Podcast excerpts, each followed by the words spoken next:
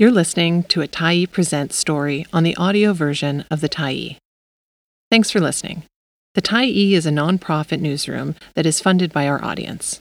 So, if you appreciated this article and you'd like to help us do more, head on over to support.thetyee.ca and become a Tyee builder. You choose the amount to give, and you can cancel anytime. Dive Under the Sea with Vancouver's favorite holiday theater tradition. By The Cultch, November 14, 2022. For a decade, Theatre Replacement and The Cultch have brought Vancouver audiences a show like no other the delightful, irreverent, and hilarious East Van Panto. Well known stories like Cinderella, Pinocchio, and Alice in Wonderland have received an East Van twist, bringing new life to old favorites and fairy tale magic to familiar neighborhoods. To celebrate its 10th anniversary, the East Van Panto is taking a trip under the sea with The Little Mermaid.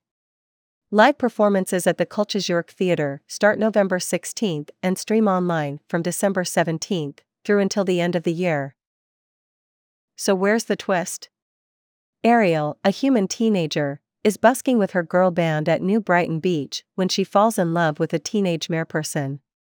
She dives into an ocean adventure, where she makes a questionable deal with a devilish octopus named Ursula, fights off evil electric eels with her trash crab BFF, Sebastian, and has to help save the ocean from a mysterious purple slime of despair. The writer director duo from last year's critically acclaimed East Van Panto, Alice in Wonderland, Sonja Bennett and Meg Roe, returned to create this year's 10th anniversary production alongside Veda Hill, who has been writing the music, fun parodies of popular songs, since the very first East Van Panto. Featuring performances from returning favorites Amanda Sum, Dawn Petten, Ghazal Azarbad, and Mark Chavez, as well as Panto newcomer Andrew Wheeler, this show will take audiences on an adventure to the bottom of the Burrard Inlet and back.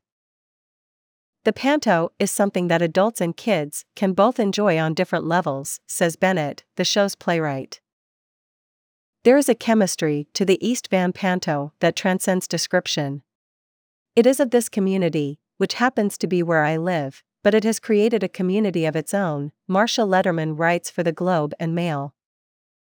It is the silliest, most wonderful of traditions. And for me, it has become essential, she adds. While the panto has received many favorable reviews over the years from theater critics, its biggest endorsement is the many families who have made the East Van Panto an essential part of their holiday season. Last year, many people reached out to say how much they loved sharing the panto with their families and friends around the world, so we're making it available online again, says Executive Director Heather Redfern. While most panto fans will enjoy seeing the performance at the York Theatre, the Little Mermaid will also be available online from December 17th to January 1st. Whether this is your first panto or your 10th, and whether you are 10 or 110, or anywhere in between, this tale of friendship, family, fish, music, love, and deep sea magic will make your heart swell with joy. It's like the Georgia Straight says if the East Van Panto isn't part of your holiday tradition yet, what are you waiting for? For tickets and showtimes, visit the Cultch's website. Thanks for stopping by the Tyee today. Anytime you're in the mood to listen to important stories written well, we'll be here. And if you'd like to keep independent media going strong, head over to thetyee.ca and click on the Support Us button to pitch in. Finally, big, big thank you to all of our Tyee builders who made this story possible.